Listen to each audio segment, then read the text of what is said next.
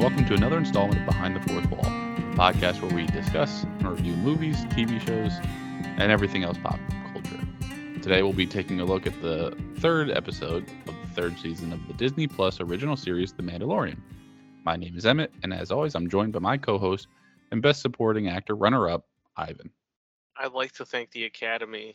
No, you get no speech. Oh. You get no, you runner up. Oh, okay. Well, I'll make a very sentimental Facebook post. Did you uh, get a chance to watch the the Oscars? So I didn't watch it live, but I did watch. Um, I did watch Twitter. as the watched night Twitter. progressed. Okay. I watched Twitter. Yeah. This, guy, this guy's watching the hashtags. I mean, Well- like, I just, I can't sit through the Oscars. I don't know. I don't remember the last time I saw the actual show as it was uh, coming through, but I'm always just curious to see who wins. But it looks like everything, everywhere, all at once, pretty much swept That was house it. That was the only movie of 2022. there. no, but like out of all the nominated ones, I think we might have talked about it before. But like we had for Best Picture, we had Everything Everywhere All at Once, Top Gun Maverick, Women Talking, Triangle of Sadness, All Quiet on the Western Front, Elvis, uh, Tar, Avatar: The Way of Water, The Fabelmans, and The Banshees of Inisherin. I feel like none of those, besides Everything Everywhere All at Once, to me at least, were very Best Picture quality. Um, like some of those were just kind of head scratchers, and I, I feel like uh, it, that's been the case in some years, but this year more so than than the past. Yeah, I don't see how Avatar was in the conversation, and I don't see how Top Gun was either. Top Gun was the best movie of last year from a It box saved the movies. Yeah, it kind of did though, but like No, it that didn't. Any movie would have done that. Mm, I, I think I think that's kind of debatable though, because I, I I do think that uh, to some degree. That's exactly what we're doing. We are debating this. you can't just say that's debatable. That's debatable, sir. Here's 27 things that you missed at the Oscars. well, that's debatable. So I'm not going to debate you, but that's debatable. listen. That's debatable. End of discussion. Uh, but yeah, I think that was like the obvious pick for uh, best picture. I don't know. I I did a, one of those guessing ballots, and I did pretty terrible. Because you won't you knew everything everywhere all at once was going to win a bunch of these things, yeah. but I didn't want to overdo it on my guessing, and they really steered into that movie. They really did, I think so. But a lot of those were deserved. Like I think Michelle Yeoh definitely deserved it. I think um, uh, Ki Ke Huy Quan deserved his as well. Um, and then for best actor, I think we, that went to Brendan Fraser, which I thought Yeah. was also a pretty good performance on The Whale. Yeah, Which I didn't see any of these. The Whale, I'm surprised didn't get nominated for Best Picture.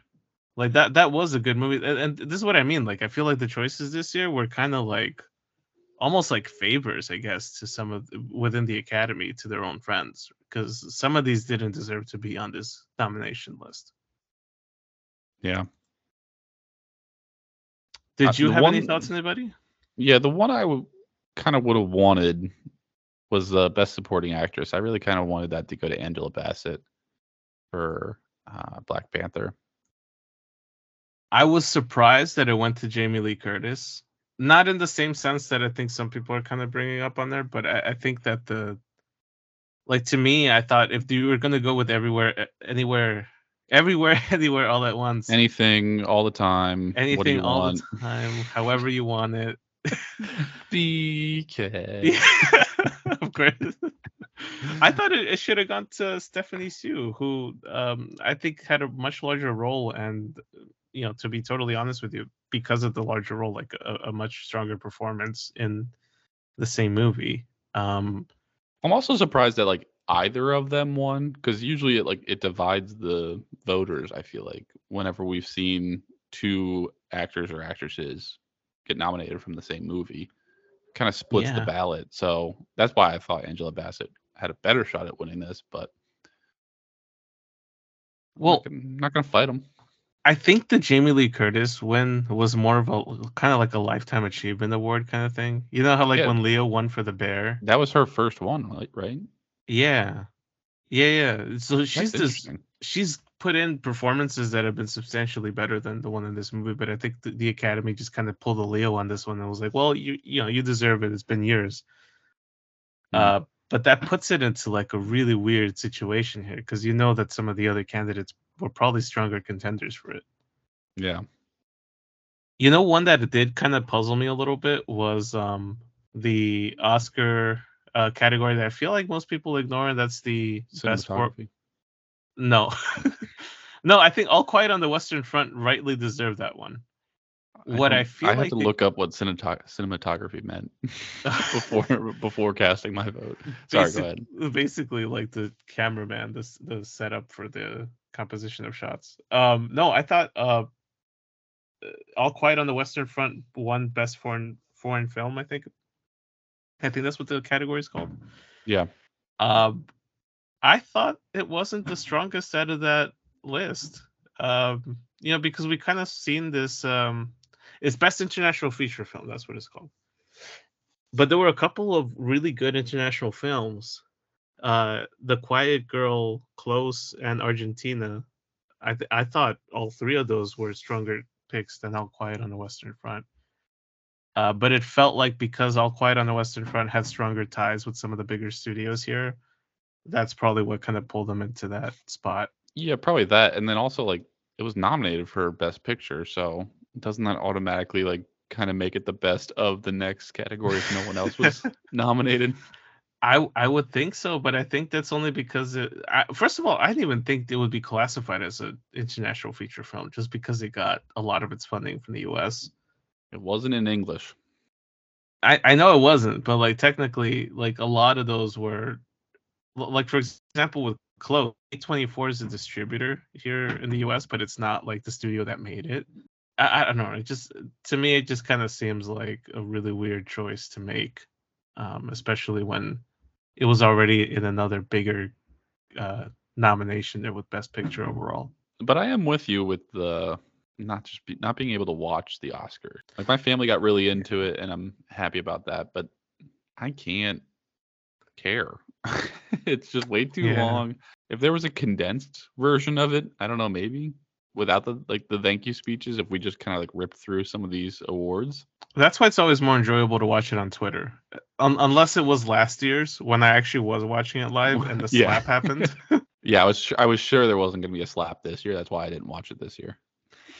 Next year though, because that, that's always how come it goes. Yeah, yeah, yeah. They're very vigilant on it the year after an incident, but then like And then they get complacent. Yeah.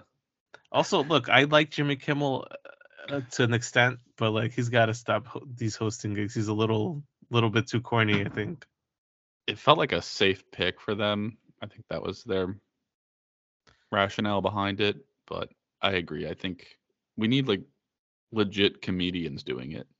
Yeah, even the ones that may may go a little too far, but like I think it Yeah. keeps things going. Like that's why like looking back at old hostings, the Ricky Gervais things always stick out. I loved him as as the host, but they will never have him back just because of that. I don't think he even wants to go back. yeah, But you need somebody like that who's politically incorrect but also not like offensive. I just feel like they fear that now, like offending. Oh, people yeah. To and I'm like, just offend everybody. You're fine. Like you know, as long as you're offending everybody, then you, Not- you're, you're not- good. But unless it's Will Smith's wife. Yeah, you you keep her name out your mouth. I didn't say it. I didn't say it. oh man. Um dude, I finally this is my wall. I finally saw Creed 3. Finally being like I'm 1 week late on it. Top tier movie for uh for fighting movies. I kind of still put Creed 1 cuz you know me, I'm I'm usually like the original of trilogies is my favorite. yeah, But no, I think uh, Michael B. Jordan, Jonathan Majors, Tessa Thompson, they killed it in this. Um, and they made it le- not less about the fighting, but more about like relationships and evolving. family. exactly. Uh, I really liked it a lot, and I think I was worried that like it being Michael B. Jordan's first directorial debut, debut, but I think he did a really, really good job. I think he did well too, and I think that that's one of the mm, one of the strongest points about this movie is the way that the cinematography felt a little bit different from the last two films. Yet, like narratively and every, everything kind of flowed really well from the last two. And I, I thought Jonathan Majors again, like really kicking butt in this role. And he he always plays such intimidating villains, and yet like very captivating and like very nuanced roles. He's able he's able to like make you feel empathy and at the same time like know that this guy's a real menace. You know, you know. So yeah, he he's really good at that like bait and switch. Like yeah, he reels you in as your friend, but then he can turn on you so quickly, and and I think that's what he does really well with Kang and uh and some of his other roles. somebody broke down a um it was like a reel of shots from Creed 3 obviously like bootlegged ones but uh comparing them to like different anime shows and I know that Michael B Jordan is a huge anime fan uh but to see him integrate that into the visuals in that way I thought was really smart of him to play out. Cuz like you know sometimes I feel like people go overboard with trying to make little call outs to certain things.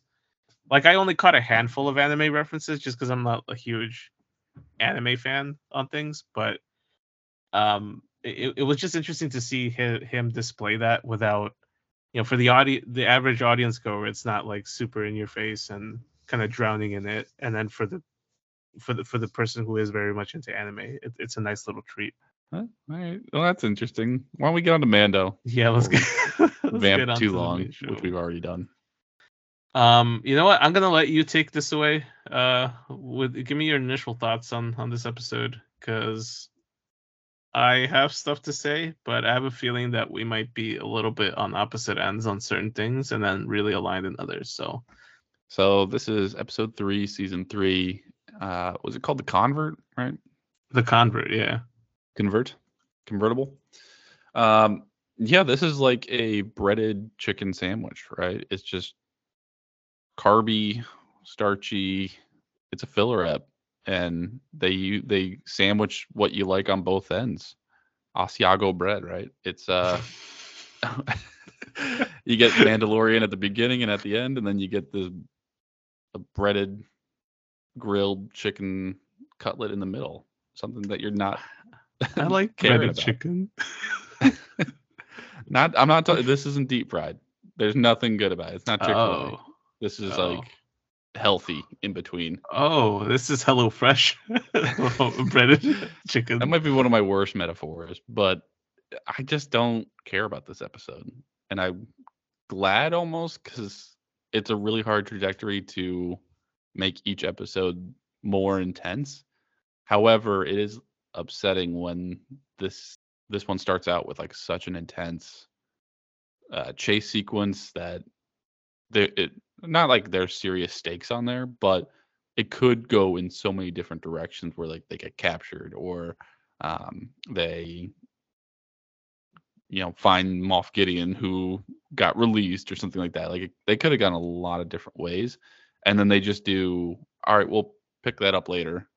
Um, so that's the only upsetting thing because the rest of this is like every once in a while I like to see these uh like what's going on in the in the universe type episodes like seeing um Bill Burr in the New Republic prison system and like but that's those are just snippets. It's not a whole episode dedicated to it. And I think that's like kind of the less exciting part of this. Yeah, I I agree. I, I I think I thought this was an okay episode. Like I didn't hate it. I didn't find it particularly boring. I I found it mostly interesting. But I do think that it's uh it was an odd choice because we like you said we it's sandwiched in between two slices of some of the best content we've seen. Uh, because it's exactly what I wanted to see at the end of last week's episode, which was Mando and and you know his little like I was gonna say coven, but that's not the right word. Um, this little group of Mandos and Bo interacting, but instead we get like 35 to 37 minutes of Dr. Pershing and the officer, lady, girl person. I forget her name. No, that's her name. Officer, Officer, lady girl- I think. Lady girl person. yeah, officer, lady girl person. um, Not to make it too gendered. just in case, you know, like, but no, but um, I listen. There's stuff that I liked, and I eh, the, the nerd in me liked seeing Coruscant again, and liked seeing some of the goings on of the New Republic. It's some of the stuff I really liked about Andor. However, Andor set the expectation that that's what the whole show was going to be about, and so it's also one of the reasons why some people found it boring, and I totally, totally get that.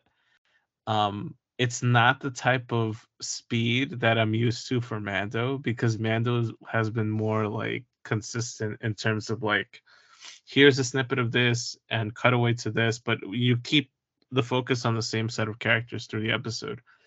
Um, that being said, I am glad that we are starting to, at least seemingly, uh, start to integrate different storylines into the same episode what I kind of hope to see is that next time they want to do something like that, it's more split 50 50 instead of like 70 30 or not, not like 80 20 really for this.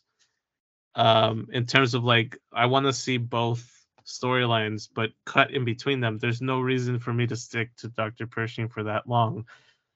Like, he's an interesting character. I just don't think, like, if we're to give him a motivation to do something or, or we just need to get to the point I think quicker with him, uh, just because we kind of lose some of the interest in there um, within action.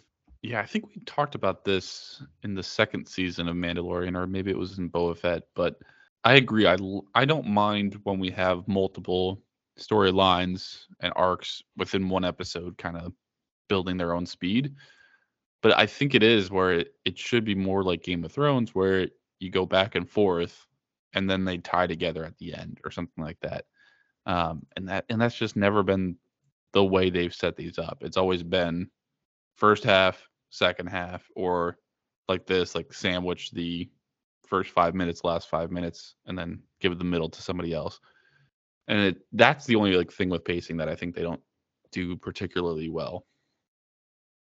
And I hope that they learn from it because it seems like they're trying to do that, and they're they're kind of like migrating a little bit more to it. But I think because of it, it might also be like the fact that this is a streaming show. You know, like the just they just don't have because for from a behind the scenes standpoint, I guess most of the time a lot of the way that TV shows are cut narratively is really enforced by cuts for commercial sake. Uh, even if it's like streaming shows that might eventually show up on on some sort of like channel, right? They they do it for that, and it kind of forces the editors to edit that way. I hope they do that for some of these extreme um see these uh streaming only shows because I feel like it goes a long way to help the audience uh, pick up on stuff, uh, especially like if we're trying to tell a complex story. Yeah, why don't we get into some of these uh, plot points specifically? So, like we had talked about a little bit, the opening of this episode was incredible. I mean, really strong chase sequence that I I don't think we've seen too many of. Uh, at least at like this intensity. I mean, Yeah. perhaps close to the Pirates episode earlier this season. But these were tie interceptors, which I don't think we've seen. I don't think in this series or like in this universe of shows. No, right? We've seen tie fighters, but I think the last time we see tie interceptors was like Rebels. yeah, or if we're talking live action, like Return of the Jedi. Yeah, That's been a while then. Damn, I, I didn't realize it's been that long. But yeah, the, the, that was um that had me questioning a little bit as to whether or not um somebody was going to make it or not uh, from this. I, I think obviously Mando was going to make it to some degree, right? But uh that and the revelation too that Bo didn't outright tell him like as soon as he gets up like oh I saw a mythosaur down there. yeah. Why is she playing that close to the vest? I don't know. Like I knew something was up the minute she like still had her helmet on throughout the entire thing. And like when e- e- like I think on her way to to Mandalore in the previous episode her helmet was off, right? So clearly she was comfortable taking it off. Uh, but I did notice throughout this that opening sequence like her helmet stayed put. Um, it kind of goes back to the convo we were having last week about like you know she's becoming a, a, a believer again, but does that mean she's a believer in like the old ways now, or does that mean she's just like reinvigorated in her plight to redeem Mandalore? I don't know.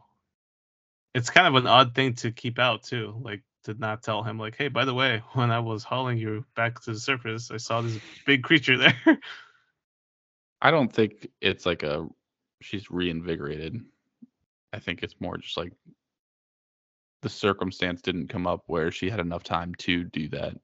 It just went from danger in the mines to flying and then danger in the skies. And then they immediately plug in their course to go um, to see the other Mandalorians. So I don't know if there was enough time really to be like, yeah, let me get comfortable. True, but also like it just seemed like she was kind of prodding to see if he had any sort of re- like reference to what if he might have seen it before. She was definitely curious on that, and when he said no, I don't think he would have judged her if, if even if it sounds kind of outlandish that like, hey, I saw this like mythical creature down there. Like if anybody, I think Mando would be the one person to like share that with, because here's this overly fanatical dude about his uh I guess for lack of a better term, his religious views on this. Well, I, I think it's also like, what do you what do you really gain for saying you've seen it versus you sound like a crazy person and nobody wants to follow a crazy person. I guess I guess so. It's, I don't know. It, to me, it kind of seems like they put so much emphasis on this creature that it like knowing it, the knowledge of knowing that it exists seems like a like a good card to kind of hold on to and to play at the right time. But I, I don't know. I might be like reading too much into it, but um, I No, just thought it possible. was a thing. It's possible for sure. I just get the feeling that it's like she can vouch for him that he bathed in the waters. He can't vouch for her that she saw the creature. So it's That's true. it's that That's true. balancing of like, well, if I come out and say that I saw this creature and he was, and I'm vouching that he was there and he's confirming that he was there, but he doesn't say he also saw it. It just makes me look desperate, like I'm trying to grab attention. That's true. That's true. That's a good point. I'm glad we got. Um, I was a little confused when he said he was going to bring back proof that he bathed in the waters. Yeah, I was like, proof? "Are you going to like record yourself going into the into the living waters?" And I then also he thought, like, takes a that's just- sample of it. It's just a vial of water. Like, how do we measure that as well? Like, he should have took the the placard off the wall. But yeah, apparently that water has Beskar in it, so that's what creates that little luminescent thing effect that you see when you pour the water into the container thingy. I would like a little clarification on why he sunk to the bottom. I, at the end of last episode, got the impression that he was dragged down by the mythosaur or something, but he's claiming that he just like stepped over the ledge because he didn't expect it to be that deep. But then why would that put him unconscious and like sinking? Yeah, I don't know. I mean, I'm still convinced he was pulled down by something, like some gravitational pull because of the pure Beskar armor that he's wearing. I mean, they can make up anything they want. I just want something made up. It's it's the drip. He was too drippy. One foot Hmm. in there, and the water just wanted him. He was no chance. Don't we all? All right, so that's Mando. You got a feel for Bo Katan. She just lost her house. She got her house bombed again. That's Yeah. gotta hurt. The last relic of her family line gone. And the little servant robot. R.I.P. to him. I know. Nobody talks about him. I would have Robot lives matter down- too. Yeah, for real. I would have gone down there to check him. I'd be like, hey, you got a pulse still? You You- okay? He's still around. Maybe we could use your computer chip that Mando was looking for. Yeah, yeah. Oh, that would have been nice. But they just killed the Jarvis off in this uh, season. But uh, I guess the question is who is attacking them and what is their motivation? They quickly mention that Bo Katan's pissed off a lot of Imperial people just from robbing them so often. I don't know if that totally tracks because it's like who was tracking that it was her behind those thefts. And if she was being that careless, why would she keep going back to her home? Yeah. Um. Also, like, there's that little line when the entire like squadron of interceptors comes in after the fact, after the bombers, hmm and she says there's way too many ships for a warlord. So clearly, like there's somebody out there with a legion of these that wants her gone, and I don't know. I mean, who could it be? Could it be Thrawn? Is Thrawn back? We- We kind of led to believe that that's the case from last season, but Not that he's back, just that Ahsoka's looking for him. well, he is definitely back though, because the the droids and the that the magistrate had in that episode, they had the the seventh fleet symbol from his uh imperial days. So those are his Anyone could paint that on a droid. Anybody can hand-me-downs steal that that tag. um, well, that would be cool because I feel like the Moff Gideon play has been played too many times that I don't really want to bring him back. it's kind of so those Imperials later on in the episode were referring to a possible escape from Moff Gideon, like a rumor that Moff Gideon escaped the War Tribunal. Yeah, I just I'm kind of tired of this being the single big baddie for Mando since he's now beating him pretty much every time. I'm gonna speculate that Moff Gideon has been working with Thrawn this whole time, and we're gonna find out about that sometime down the line. But, um, yeah, I, I- I don't think they're done with him yet, though, because somebody like Giancarlo Esposito, when you hire him, you usually are in it for a little bit of a longer haul than they did with those first two seasons of Mando. Yeah, I think that's the only reason I could get behind. Like, all right, maybe we I can watch him a little bit more because he's such a brilliant actor in this role. But I, I kind of just want to move on to Grand Admiral Thra- Thrawn. I don't think we're gonna get him this season. I, I think he's the master. He, like he's the Thanos of the Disney Plus Star Wars universe, right? I think we're we're gonna build up to him, but I don't think we're gonna see Thrawn until the Ahsoka series. But I, I do think we'll see Gideon again this season. Do we know who's going to be playing him? There's been so many Um, rumors. The rumor was that the voice actor Mads Mikkelsen was gonna come in and, and play him, and then he like he's been denying it. However, Yeah, apparently there's been reports of seeing him on set, so chances are he's lying. He's lying, and he's actually playing him again. I think it's Lars Mikkelsen. Is it Lars? I always get them confused. There's Mads and then there's Lars Mikkelsen. Mads is the one from Rogue One, right? He played Yeah. the, the scientist. Okay. Or so. Um, he, I, I, I hope it's it, it is the voice actor because that, like that Thrawn voice is very intimidating in the. Yeah, but it sounded like Benedict Cumberbatch. So like, why don't we just get him? I don't think he'd want to play that role. I don't care what he wants, Ivan. Uh, We're talking about what we want. Just offer him a truckload of money, he'll come. This guy would do it for for, for free. This is Disney, That's true. Star Wars.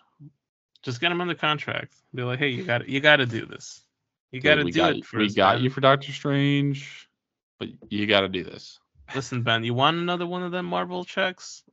Sit, sit your butt in Star Wars for a minute, and we'll get you a Marvel check. Because right now, nobody wants another Doctor Strange. Uh, I'm telling you. Oof.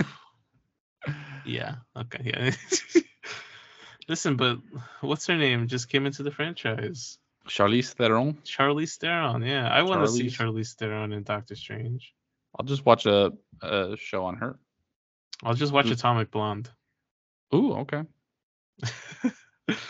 That works. Uh, let's let's talk a little Dr. Pershing and um, Officer Kane. I want to say. I, I forgot her Elia was was her first name. I don't know what her last name was. Eli- I would just stick to Elia. Elia, we're on a first name basis. I'll be I'll be honest with you. I'm gonna just talk about both of these in one clunk because I feel like they're just like connected. And let's do it in less than five minutes. Let's do it. Go.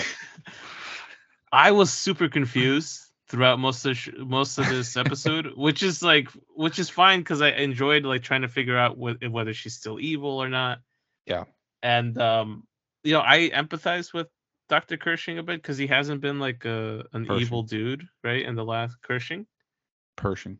Pershing. Oh, my bad. Dr. Pershing. Um, he hasn't been like an extraordinarily evil character in the last two seasons. So I thought in this when we saw him here, like he's showing glimpses of like being a good guy, but obviously like not really understanding the reason why they don't want his research to continue. Um, I thought I thought the ethics of that was a very interesting kind of point to bring out, right? Because cloning, if like we relate that to the real world, yeah, yeah, it, it would draw some very like big moral and ethical questions uh, about the the whole thing. I thought him to be a little bit of a you know a little moronic to be honest, just because he's like you know for a for a smart doctor, I guess he's um, easily played, and then also not somebody I think that can put two and two together all that much. But overall, his relationship with the officer in this episode, I thought was a nice, nice one. I thought it could have been condensed to 15 minutes, to be honest. It took a little too long to get to the point of this whole thing. And at the end of this whole bit with them, I'm still left to wonder what the ultimate point of it was. Like, is it to show off that the New Republic is brainwashing these converts over, or is it to show off that she's still working for Gideon because she bites into that biscuit at the end? So it just leaves me with questions, which is fine, but like I feel like we could have used less time and still had the same effect. Yeah, there's a couple follow up points on that. So I agree. I think the only redeeming aspect of this is that you're constantly playing this. Is she just setting him up, or is she working for Gideon? At no time do you really believe that she's like his friend, but you don't know which way they're taking us, which I think is like the best thing to keep you interested because you are just trying to read the signs of like, is Gideon going to be around the corner next next door she opens, or is it going to be, you know, a set of uh, rebel troops? Um, but I think the last point that you bring up there is the um, is like the biggest takeaway, right? It's I, I think it's just to demonstrate that it's like once you overthrow the dictatorship, you then become the power that fills that void. And all throughout this episode, they've just been saying that like they're not really equipped to be leaders, but they can't leave another void and let something else fill in. So it's just a matter of like all we're doing is just the grunt work of deleting files and deleting hardware of the empire and trying our best to move forward uh, where we don't you know have you know murder as our punishment for people who were on the opposite side. But it is interesting that it's like why would you put all these people in the same housing if you anticipate that they haven't actually converted, wouldn't they just be like plotting some sort of revenge? From my limited experience in local government, like it's right on par as to what government would do. to be all over there. Yeah. But like two episodes ago, for our episodes, uh, we were talking about how like the thing that we like about Star Wars is these like little building blocks that it sets to kind of support the other films. I think we're starting to see through this series like the reasons why by the time we get to the sequel trilogy, Leia's out there having to form her own quote unquote resistance against the First Order when the New Republic doesn't believe that there's an actual problem going on. And so I like that we're laying the groundwork to like kind of see how inefficient the New Republic was which that aspect I like. It's just that because this series is eight episodes, I just wish they would have condensed this a little further to not take up this much time. Um, but I, I like I said, I thought this was an okay episode. I didn't hate it. I didn't I didn't think it was like the most you know boring thing uh, that we've seen. But it just it, it leaves me with questions that I. The only reason why I'm bothered by that is because I know we're probably not going to get a follow up onto this until the next season, uh, if if that. Um, so I that's the one thing that kind of trips me up a little bit about these kinds of uh, breaks in between uh, this for this for these uh, story arcs. Yeah, I think it's it's a fine episode for now. It's not bad, but if towards the end of this season things start to feel rushed on the Mandalorian plot, this will be the easy one to look back on and be like, man, we should have made that central plot 15 minutes long and gave the rest to Mando uh, and his like travels and his interaction with his clan. Um, for sure, I think that's going to be like the easy one to to spot. But maybe they just felt like they had a, an abundance of time and they really wanted to tell sections of like what's going on in the galaxy and answer some of those questions that not everyone's asking, but a lot of people think about, like what what happened after the empire fell. And they've done a really good job of weaving in like what happened to the people who were in the empire, what happened to the stormtroopers, what happened to like uh anyone who was in the prison system. Like they they give us some of those snippets. It's just like, did we need 40 minutes towards it? Probably not. I do like that it incorporated a little bit of the Andor stories on, onto here. Like the desks that Pershing is uh, working out of seem like the repurposed desks that were that we saw in Andor when we saw like the clerical uh, side of the Empire. So like that sort of thing, I really like that they're like connect weaving this connective tissue um, across them. But yeah, like the, I thought overall, like it was a decent episode. It wasn't like one of the strongest. Uh, I think this is like the Frog Lady episode for for season two. You know, like I, I can see the essential aspects of it, but at the time, it just kind of feels a little out of place. Yeah, I think the end is also a little too vague to completely 100% say she is still bad. Like she still wants to work for Gideon if he's around because I I don't really understand the motivation for the extra torture. I could have seen her like turning off the machine and being like, "You're an asset that we can then bring back to Gideon," and like picking and choosing who who passes and fails the rebels test and passes and fails her test. It's also funny how like no actual New Republic personnel decides to stay with the. Patient, what was that? Right? They're just like, "All right, it's time for our lunch break." microwave the guy and walk away. Just leave him cooking there for a bit. yeah. What did you think about him uh, Pershing yelling "It's trapped" to the fish man? I love the expression he gives where he just goes to the side like this, huh? almost like he's looking at the camera, being like, "Serious?" Give him a Jim from The Office. yeah. Is this guy for real?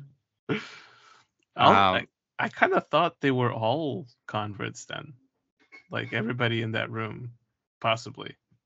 It's difficult to tell who's yeah. among the ranks, uh, for sure. Because he did say like I went through this procedure and found it pleasant.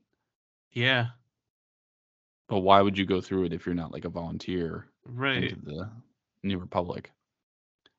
The the real world connections of these two I thought were really interesting, right? Like we like a couple episodes ago I talked about like how after World War II we had the whole like integration of like Nazi scientists into the US, you know, to like have them continue their work. And we, we're kind of seeing that here, except the opposite of it, of like not having them continue their work, but like trying to become members of, of our society, uh, of their society in, in, this case. But um, this, I, I thought it's well played. It's interesting to see. It's just, you know, again, like I feel like we didn't have to allocate this much time to it. Yeah, the train sequence took a long time. Um, yeah. Also very inaccurate. I I've ri- I've ridden on the Metro North several times, and those ticket asking people sometimes skip over. They're not this interested in doing.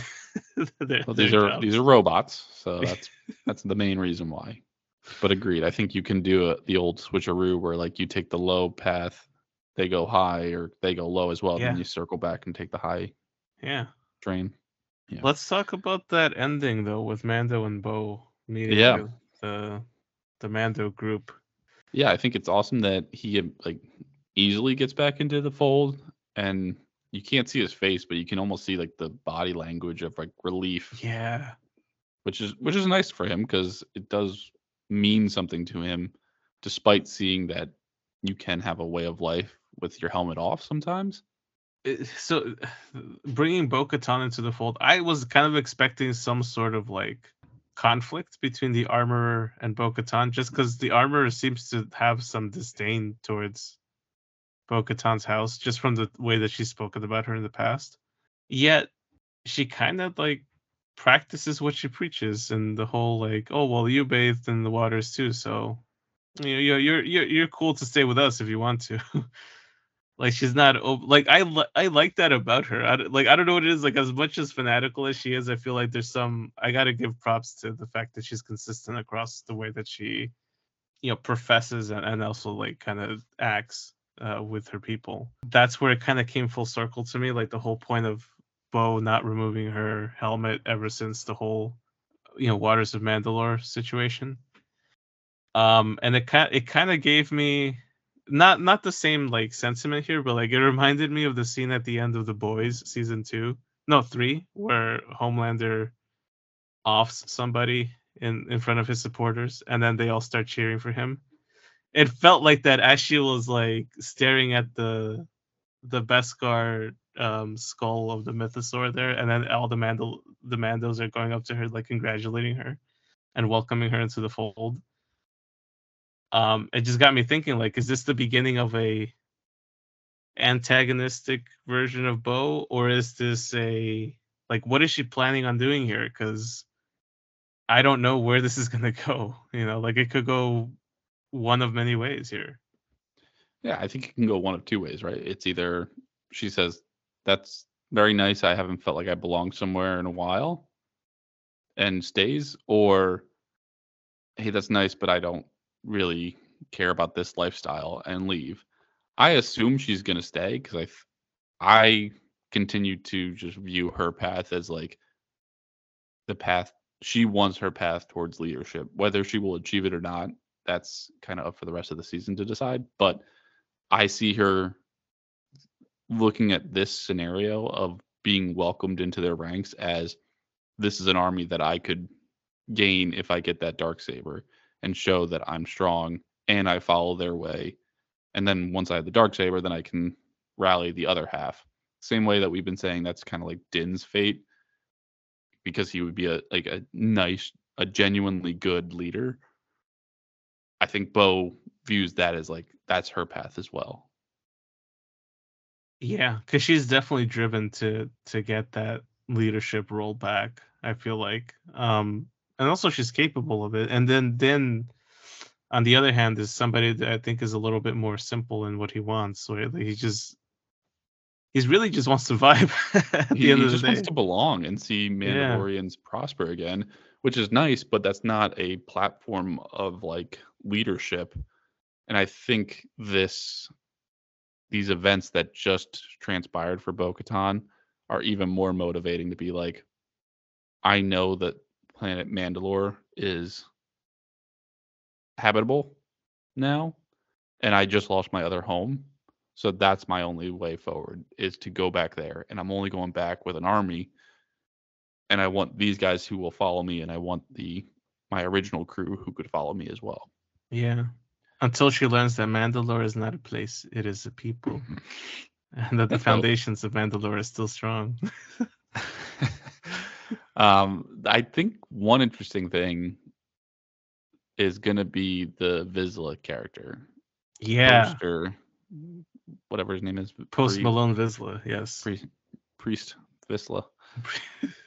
paz vizsla um, I think it's going. He's going to have an interesting role to play here.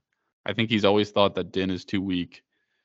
Um, I think we both had discussed like he probably will be the one to challenge again, and just keep challenging until he gets the sword. But I maybe think he doesn't get to be the one who challenges, and he see Bo Katan's challenge, and he supports her because he views her as stronger. Um, Yeah. It's tough to tell because like he is also pretty devout in this religion, and I bet he thinks that like even if you bathe in the water a dozen times, it, you're still. I've never taken my helmet off, and you have. it's all, like she was also very devout to his ancestor. Like e- even after he lost to Darth Maul, she was the one person that was like, "No, I'm not." You know, she resisted that leadership. So I think that history might come back up here too, because like, it's it's funny though, because like I thought Paz Vizsla was kind of a throwaway character in season one. Um, but then like the more you know the series has progressed, the more I've been like interested to see where they go with him, because especially now, like Bo Katan, because of her relationship with Pre Vizsla in Clone Wars, has direct relationship to his family. So Mhm. and he's such a hothead that yeah, I think that at some point that relationship and dynamic is going to I think she will either use him to to to do that or he's going to be the catalyst and the driver for a conflict between Bo and the rest Yeah. of the group. And and it could be it could be that like she maybe unintentionally schisms the group a bit, right? Because some of them start viewing her as like, oh well, I do, I you know, there's nothing wrong with taking your helmet off and like living a little bit offside the ways.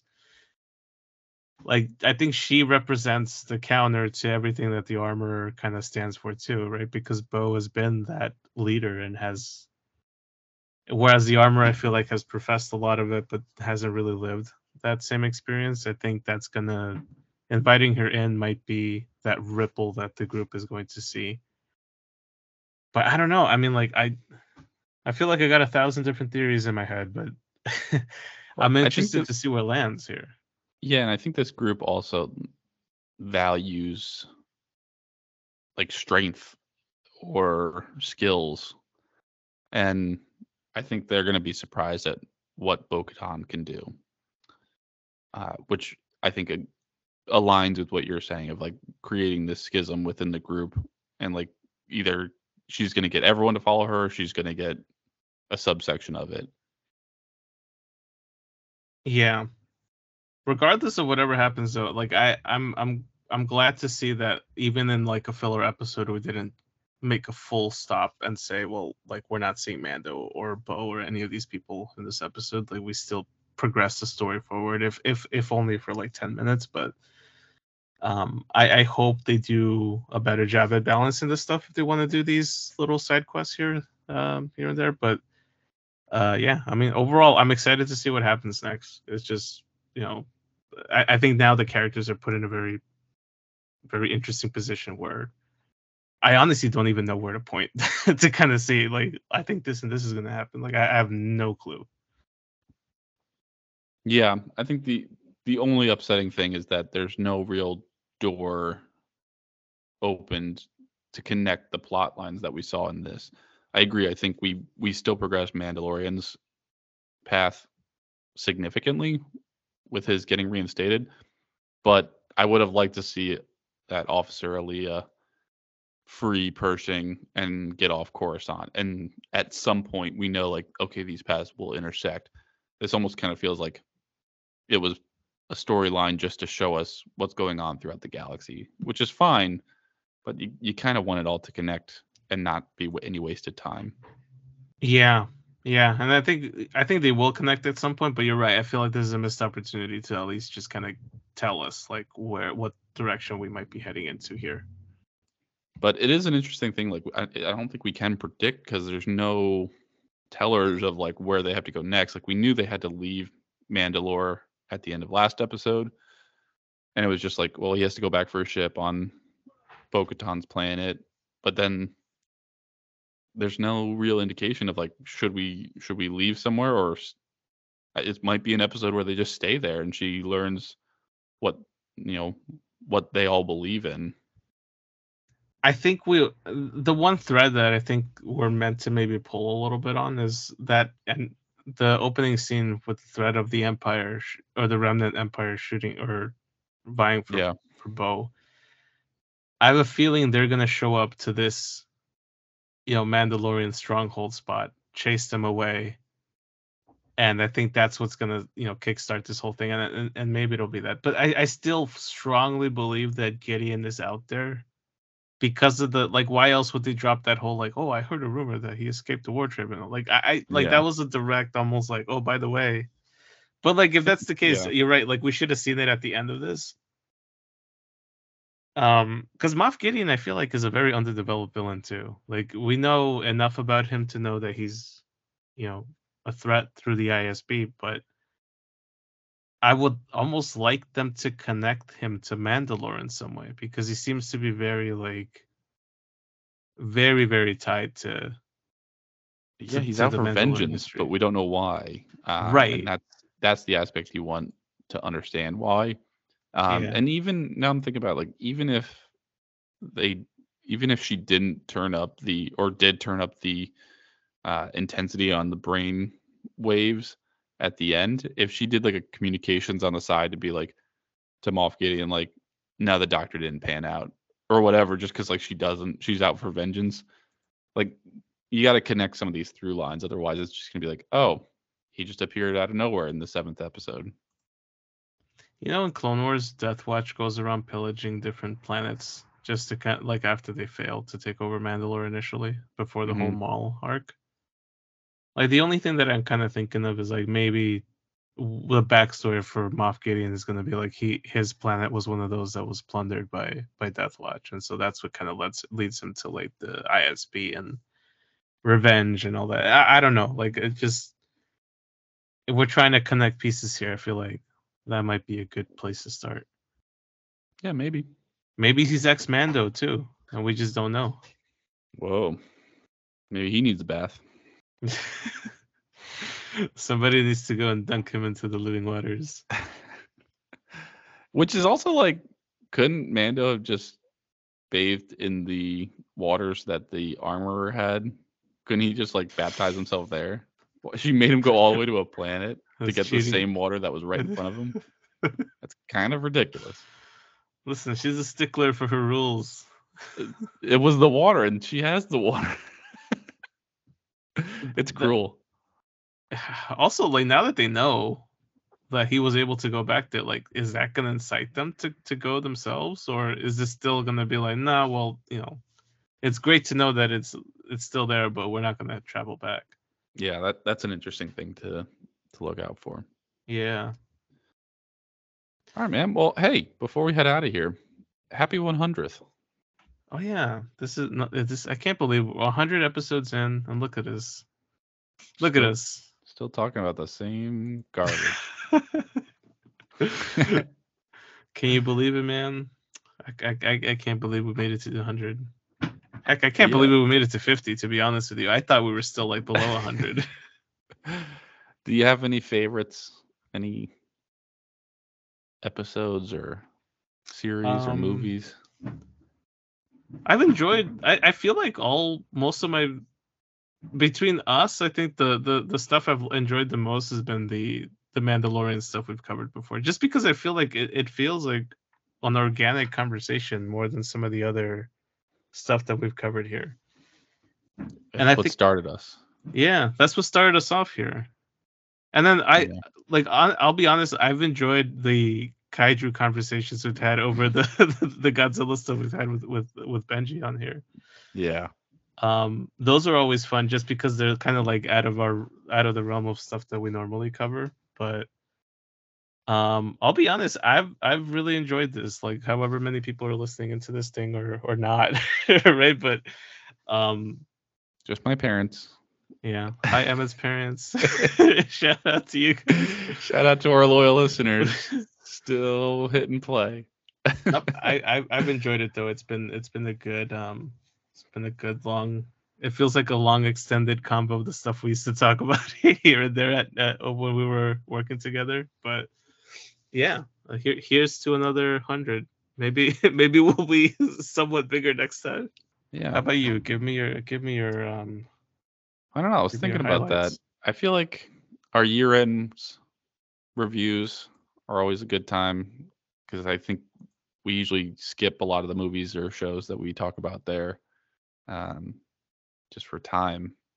But I also really I enjoyed that uh, redraft of the Captain America Civil War. Oh, that was fun. There there were so many better picks out there that could have been made, and we built better teams than both of the Iron Man and Captain America. We should do one with just the Phase Four characters. let's see. Let's see how that goes. I'll take Shang Chi. That's it. Game over. He's got the Kamehameha. um, but yeah, no, let's uh let's wrap it up there. We'll we'll start on 101 next week. yeah, let's let's play us off with our our Mando theme, That running through, theme. through these Love it. episodes here.